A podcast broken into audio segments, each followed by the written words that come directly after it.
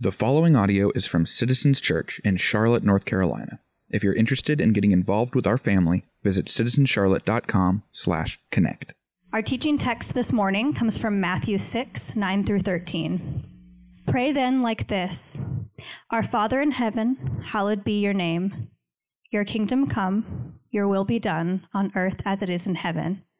Give us this day our daily bread, and forgive us our debts, as we also have forgiven our debtors. And lead us not into temptation, but deliver us from evil. For yours is the kingdom, and the power, and the glory forever. Amen. This is the word of the Lord. Thanks be to God. You may be seated. Well, hey, happy Easter. He is risen. Is risen indeed. It is so good to be with you. Uh, sorry that we're not on the roof, but you're welcome that you're not freezing. So, you know, take it up with Garrison later. Um, really good to be with you. If you haven't met before, my name is Tim. I'm one of the pastors here. Really excited to open up God's Word with you for just a few minutes on this Easter Sunday. If you've got a Bible, uh, Matthew chapter 6 is where we're going to be hanging out. If you need a Bible, there should be some in the rows. Uh, if there's not one right in front of you, just reach over awkwardly in front of your neighbor and grab that one. Matthew chapter 6. Let me pray for us, and then we'll dive into God's Word together. It's our, our, practice here at Citizens to take just a moment before the sermon to just be silent and pause before the Lord. I think for many of us, this is the only breath and moment of silence and reflection we get in our crowded, busy, hectic, frantic lives. And so we're just going to take a minute to be still before the Lord, and then I'll pray for us and we'll, we'll get into God's word together.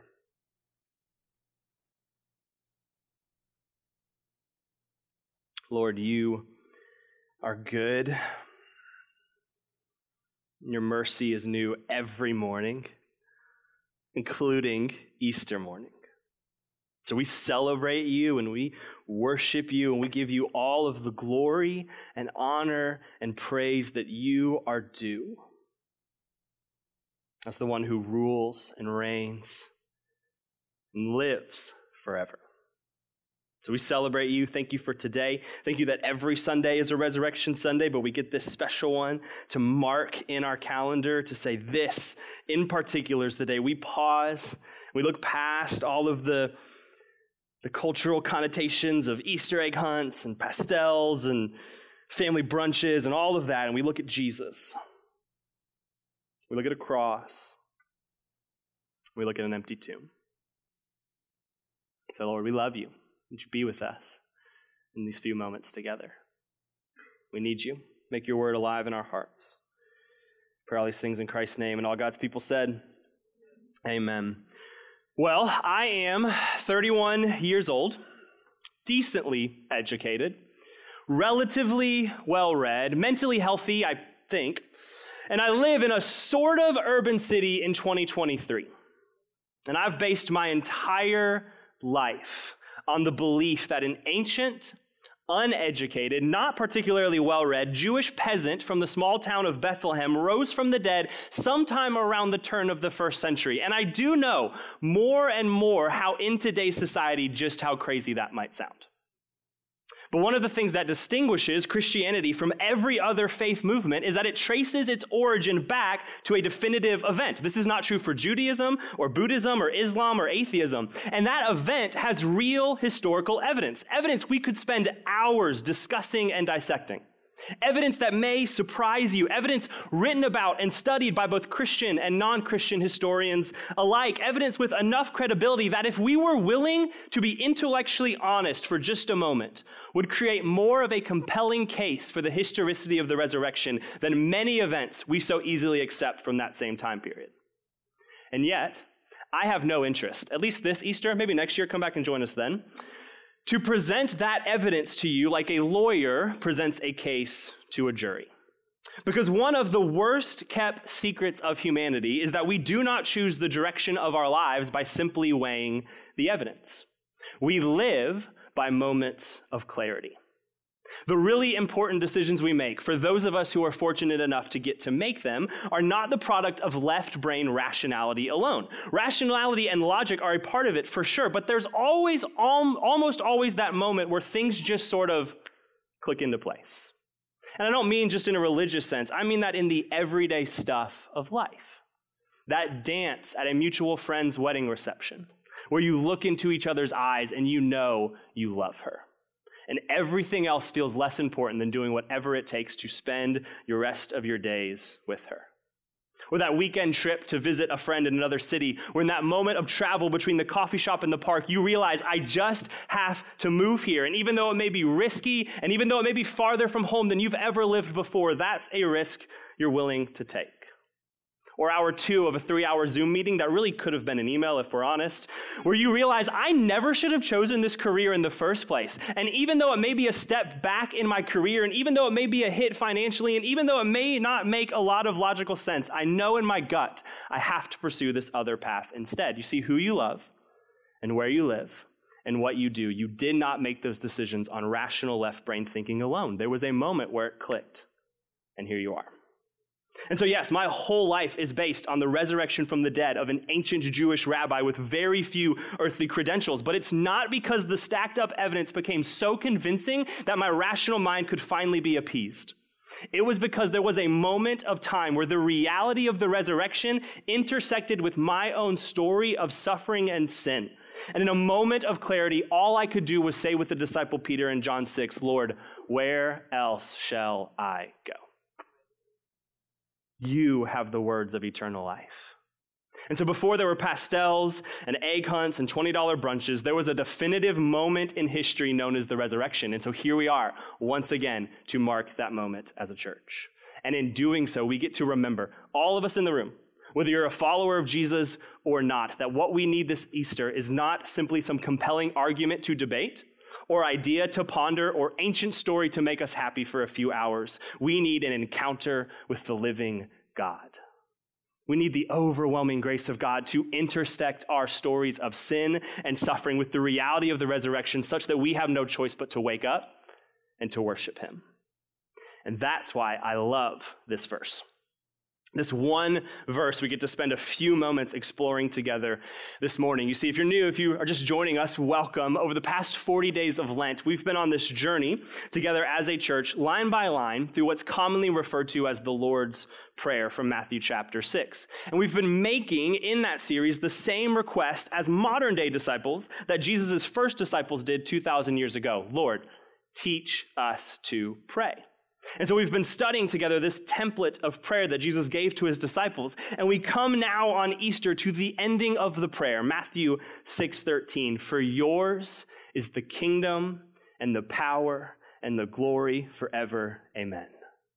Church historians believe that it would have been common practice in Sunday worship as early as 80 or 90 AD for the pastor or bishop or priest to get up in gathered worship and to recite before the congregation the Lord's Prayer Our Father in heaven, hallowed be your name, etc., etc. And when they finished the last line, deliver us from evil, the entire congregation together would shout back in response, For yours is the kingdom and the power and the glory forever. Amen. This line throughout church history has been a shouting line. It was a declaration of worship in response not simply to the prayer, but to the God of the prayer. In this line, we have this distinct reality that the kingdom belongs to God, that God rules over all with authority in his hand, that the power belongs to God, that he is all powerful, that he sets the earth in motion, and he holds all things, including you and your life, together and the glory belongs to God, that He is the one worthy of our worship and adoration and praise and celebration. This line is a line of Easter. It was a fitting declaration of worship for the early church, and it's a fitting declaration for us this morning on Easter Sunday because the empty tomb and the angel's question, Why do you search for the living among the dead? And the folded clothes of the God man who 72 hours earlier had been beaten and nailed to a cross, and the testimony of Mary and the other women, and the eyewitness accounts of over 500 people who saw him within 40 days of the resurrection. All of that shouts across time and space the kingdom and power and glory belong to God forever. Amen. Amen? He is not here, he is risen. But to understand that, you have to understand a little bit more about the story leading up to that moment. So let's do that together. Scene one. Won't be long, I promise. Now, contrary to what you might be expecting, the story of Easter doesn't start on a cross on a hill called Golgotha. And the story of Easter also doesn't start 33 years prior to that in a manger in Bethlehem. It starts much, much, much earlier. The story of Easter starts all the way back at the beginning of time. In the beginning of the scriptures, Genesis chapter 1, you see, before there was anything else, there was God. God who existed before time began, God who had fullness within himself, who did not need anything from anyone, and yet longed to share the beauty and fullness of his glory with others. And so this God creates. How? Well, the text says by speaking. That's how powerful this God is. He simply speaks and creation forms. And for the first five and a half days, he speaks all sorts of life into existence day and night, sun and moon, land and sea, plants and animals. But then you get to the sixth day. On the sixth day, it's something different. He creates the pinnacle of his creation. The only thing that is said to get the very breath, the ruach of God, is humanity you and me and us. He creates a man and a woman. God, in his infinite power, out of the overflow of his glory, creates and sustains life. But it's not simply life, it's life with a purpose. You keep reading Genesis 1, you get to verse 26, where you read this Then God said, Let us make man in our image. God creates mankind in his image. In the ancient Hebrew text, it's the word "tselem." You see, what that word means is that in ancient times, kings, to, to mark their territory and their kingdom, would set up images or tselems across their kingdom. They didn't have quite as well drawn boundary maps in ancient times. And so to, to mark, this is my kingdom, this belongs to me, they would set up images, tselems of themselves. So if you were walking in a land and you said, I wonder what kingdom I'm in, you could see the image and know this part of the land belongs to this king. And so Adam and Eve are created in the image of God as little, little physical representations of God, told to then make more image bearers who would spread out across God's creation, declaring to the entire world, all of it is under God's kingdom. So this is scene one. This is how the story of Easter begins that out of the overflow of his glory, through his infinite power, God creates a kingdom. In other words, Genesis 1 shouts to us the kingdom, the power, the glory belong to God forever. Amen. But then you get to scene two.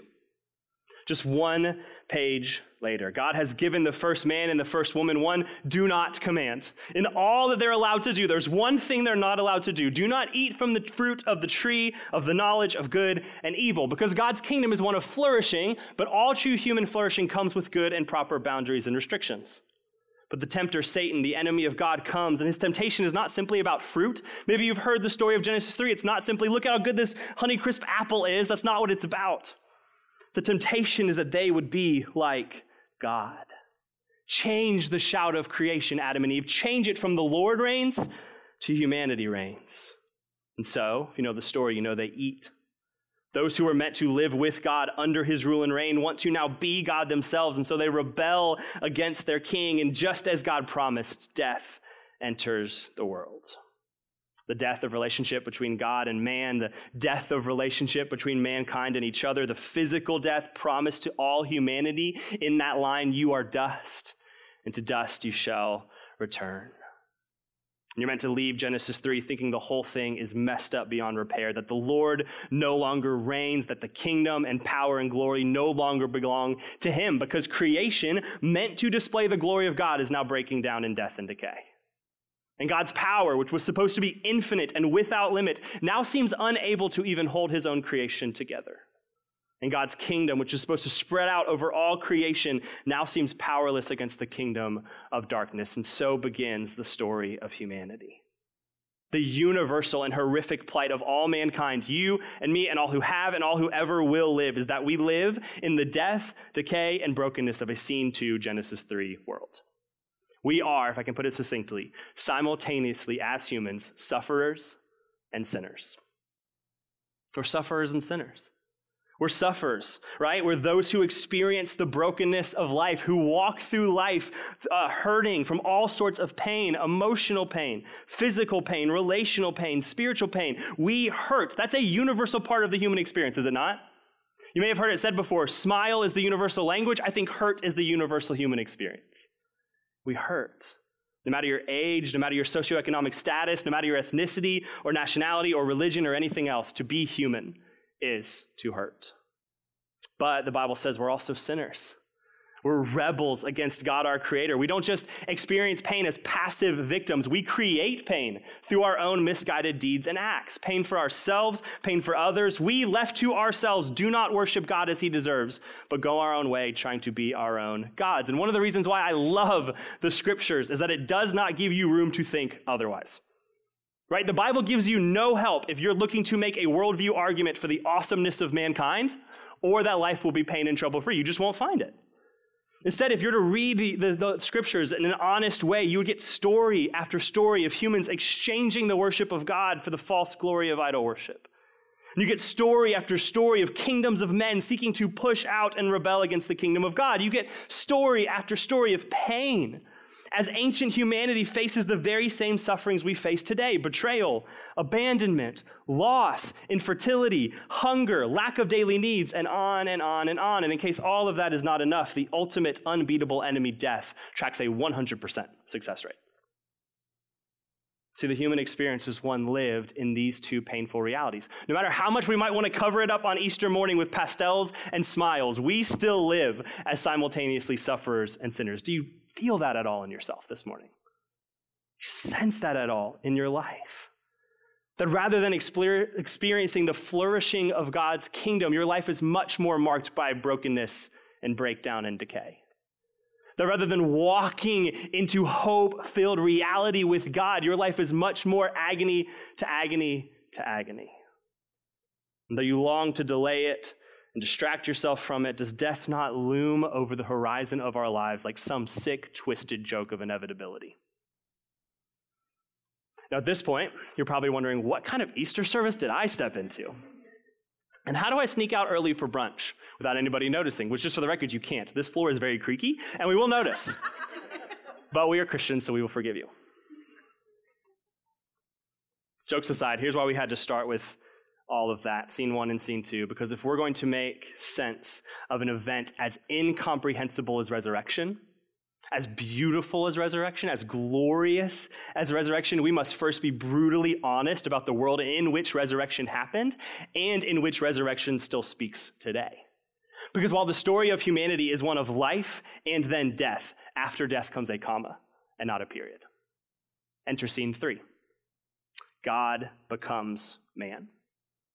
God sees our sin, He sees our suffering, and He does not sit back resigned while they destroy His most precious creation. God doesn't stand back splashing some redemptive paint on a canvas, trying to make things look better from far away. Jesus, God Himself, takes on flesh. He becomes a human being. He heads straight into our suffering and our sin. And though he himself never sins, Though he himself never goes against God's perfect design, when he goes to the cross, the Bible says he takes our sin upon himself. All of our rebellion, all of our wanting to wrongfully be like God, all of our corruption and evil down at our very core, Jesus, though perfect, takes the punishment for us. And in taking that punishment, he also suffers physical suffering right? As his body is beaten and whipped to the point where it is seemingly unrecognizable and just shy of death.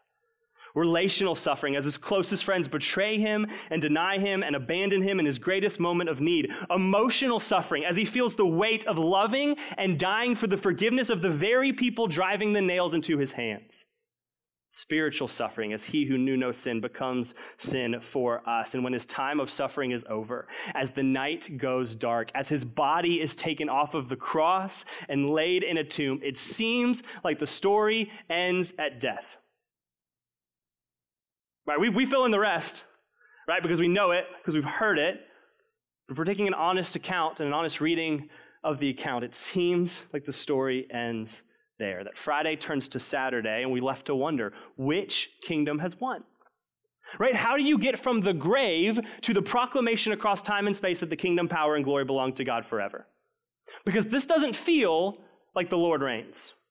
If the grave is still full, it feels like my suffering reigns. If the tomb is not empty, it feels like my sinning still reigns. Then you remember the words of Jesus in John chapter 10. No one takes my life from me, but I lay it down of my own accord. And you remember, oh, what seems like even the greatest defeat is a moment where God's power is still shining forth. Why? Because Jesus' death is no accident. It is no mistake. This is the whole plan, and Jesus is in control the whole time. You see, Jesus' death was not unique because it was on a cross. The cross was actually a very common way of exercising the death penalty in the first century. It was unique because it was promised and it was given. Jesus promises over 10 times in the Gospels alone that he was going to die. But not only was it promised, it was given. No one took Jesus' life, he willingly gave it in love. See, according to Jesus, his death was not a heinous act by a barbaric God. It was not a random deed of aggression by the Roman Empire. It was not the definitive triumph of evil. Jesus' death, according to Jesus, was a preordained, merciful, gracious, holy work of love. And here's why because Jesus' death was promised to us and then given for us so that we could have something other than death. Just hear that. Jesus' death was promised to us and then given for us so that we could have something other than death. How do we know that? Because three days later, what are we celebrating this morning? He got up out of the grave. Sin didn't get the last laugh. The powers of darkness didn't win. The grave couldn't hold him. He who was dead is now alive. And that is why the resurrection is the central event on which our entire faith is grounded because it means the story is not life then death, but rather just as it was for our Savior Jesus, it may also be a story for us that the story is life, then death, then life again. The great love of God means he enters into sin. It's the sin and suffering story of humanity to suffer and become sin on our behalf, to then, therefore, defeat sin and suffering for us. That's what we're celebrating today. That Jesus would see us in our sin and suffering, take on flesh, enter into humanity, that he would take our sin upon himself on the cross, though he knew no sin, and suffer on our behalf, so that we would not therefore live the rest of our days in sin and suffering. Which is why this line is so fitting for Easter Sunday. Do you, do you see it? Do you see how the resurrection of Jesus echoes across all eternity that the kingdom and the power and the glory belong to God forever? Amen. That's what we're celebrating today. That's what must intersect with the reality of your life. That is what you must be woken up to. So maybe you're walking in today and your life feels like the opposite of Easter resurrection joy. Maybe you're walking in today and you're like, I don't know about this hope thing, but I do know about the suffering thing. Maybe you feel the sting of physical pain, that unexpected diagnosis or that unexpected loss of a family member or a friend. Or maybe you feel the hurt of emotional pain. You've just been crushed over the past few years by the weight of anxiety and depression and loss. Maybe you feel the all too fresh heartache of relational pain, hurt by a close friend, betrayal by a coworker, abandonment by a spouse. Maybe you, you feel the nagging doubt of spiritual pain that the God we're here and supposed to be worshiping feels so incredibly distant, and I feel alone. Maybe you're walking in today and you're well aware of the ways you're a sinner. You know how you've been rebelling against God. You can recall all of the ways this day, this week, this month, or this year you've tried to run your life apart from Him. You know the ways you've rebelled against Him. You know the ways you've pushed Him away and tried to be your own King and God. Maybe you were even hesitant to show up this morning, even though somebody invited you, because you're like, no, there's no way that God would want any form of me in church with the weight of my shame and guilt and rebellion. So if that's you, if that's where you are, if that's Easter reality for you, here's why I started where I did. Because you need more than some convincing arguments about the historical credibility of the resurrection. If that is where you are this morning, you need more than a lawyer's case for the empty tomb. You need more than rationality and logic. You need more than some good musicians and a free latte and some friendly faces.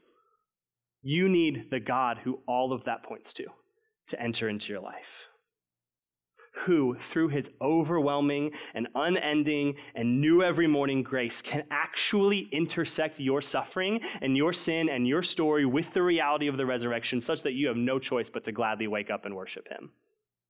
So, this is your invitation this morning to look at the cross and then to look past the cross to the empty tomb and to look past the empty tomb at the risen Savior. Because if Jesus got up from the grave after the greatest tragedy in human history, therefore shouting across time and space that the kingdom, power, and glory belong to God forever, amen, how much more might that actually be true in your pain? How much more might that actually be true in your suffering, in your guilt, and in your shame because Easter shouts to us look at the empty tomb. Suffering can't hold the power. Death can't win because it didn't win with Christ. The grave could not hold King Jesus, and so the power and the glory and the kingdom belong to him. Life, then death, then life again, on offer for all who believe and trust in Jesus. Then it ends, that line ends with that word forever. Forever. The kingdom, the power, the glory belongs to God forever. There is no death on the other side of the new life. It's not life, then death, then life again, then death again. It's life, then death, then life forever. Because Jesus got up out of the grave, we also trust when he promises that one day he's going to return. And one day in that return, he is going to make all things new. A new heaven and a new earth where all who trust in him can live with him forever. Notice the thing, right? Scene one, right? God creates out of the overflow of his glory and power a kingdom where humanity can flourish with him. And the future promise for us, for all who trust in Jesus, is that God once again, out of the overflow of his glory, through his infinite power, will recreate a kingdom a place where all who trust in Jesus will live with him and flourish forever. And so we, we have ears to hear it. We have ears to listen and souls that are willing to be still and quiet can hear the shout echo across the ancient and global church, and we join our voices that the kingdom and the power and the glory belongs to God forever. Easter sings it over us, and so the invitation is that we get to sing it too. Forever. Amen. Let's pray together. Lord, you do have the kingdom, and you do have the power, and you do have the glory. It all belongs to you. Lord, and the good news of resurrection, the good news of what we're celebrating today is that death doesn't get the final laugh. It doesn't have the final say in our stories, and that we might live in these pendulums of suffering and sin, rebellious against you, and yet experiencing the broken decay of the world. Lord, it doesn't get the final say for all who are in King Jesus. Lord, your promise is that because death wasn't the end of your story, that for all who trust in you, we too one day will rise. And though we experience suffering, and though we experience sin, and though on this side of eternity we still walk through the effects of living in a broken world, we know our future is not death and the ground but it's life forever with you. So, Lord, we, this Easter Sunday, we trust you. We run to you. We quiet our souls. We learn to listen as Easter shouts across time and space, as two billion other people across the globe hear today that the kingdom and the power and the glory belongs to you forever. Amen. That is our cry. That is our hope. That is our anthem. That is what we rest on. That is our reality. You are King. So we love you and we worship you.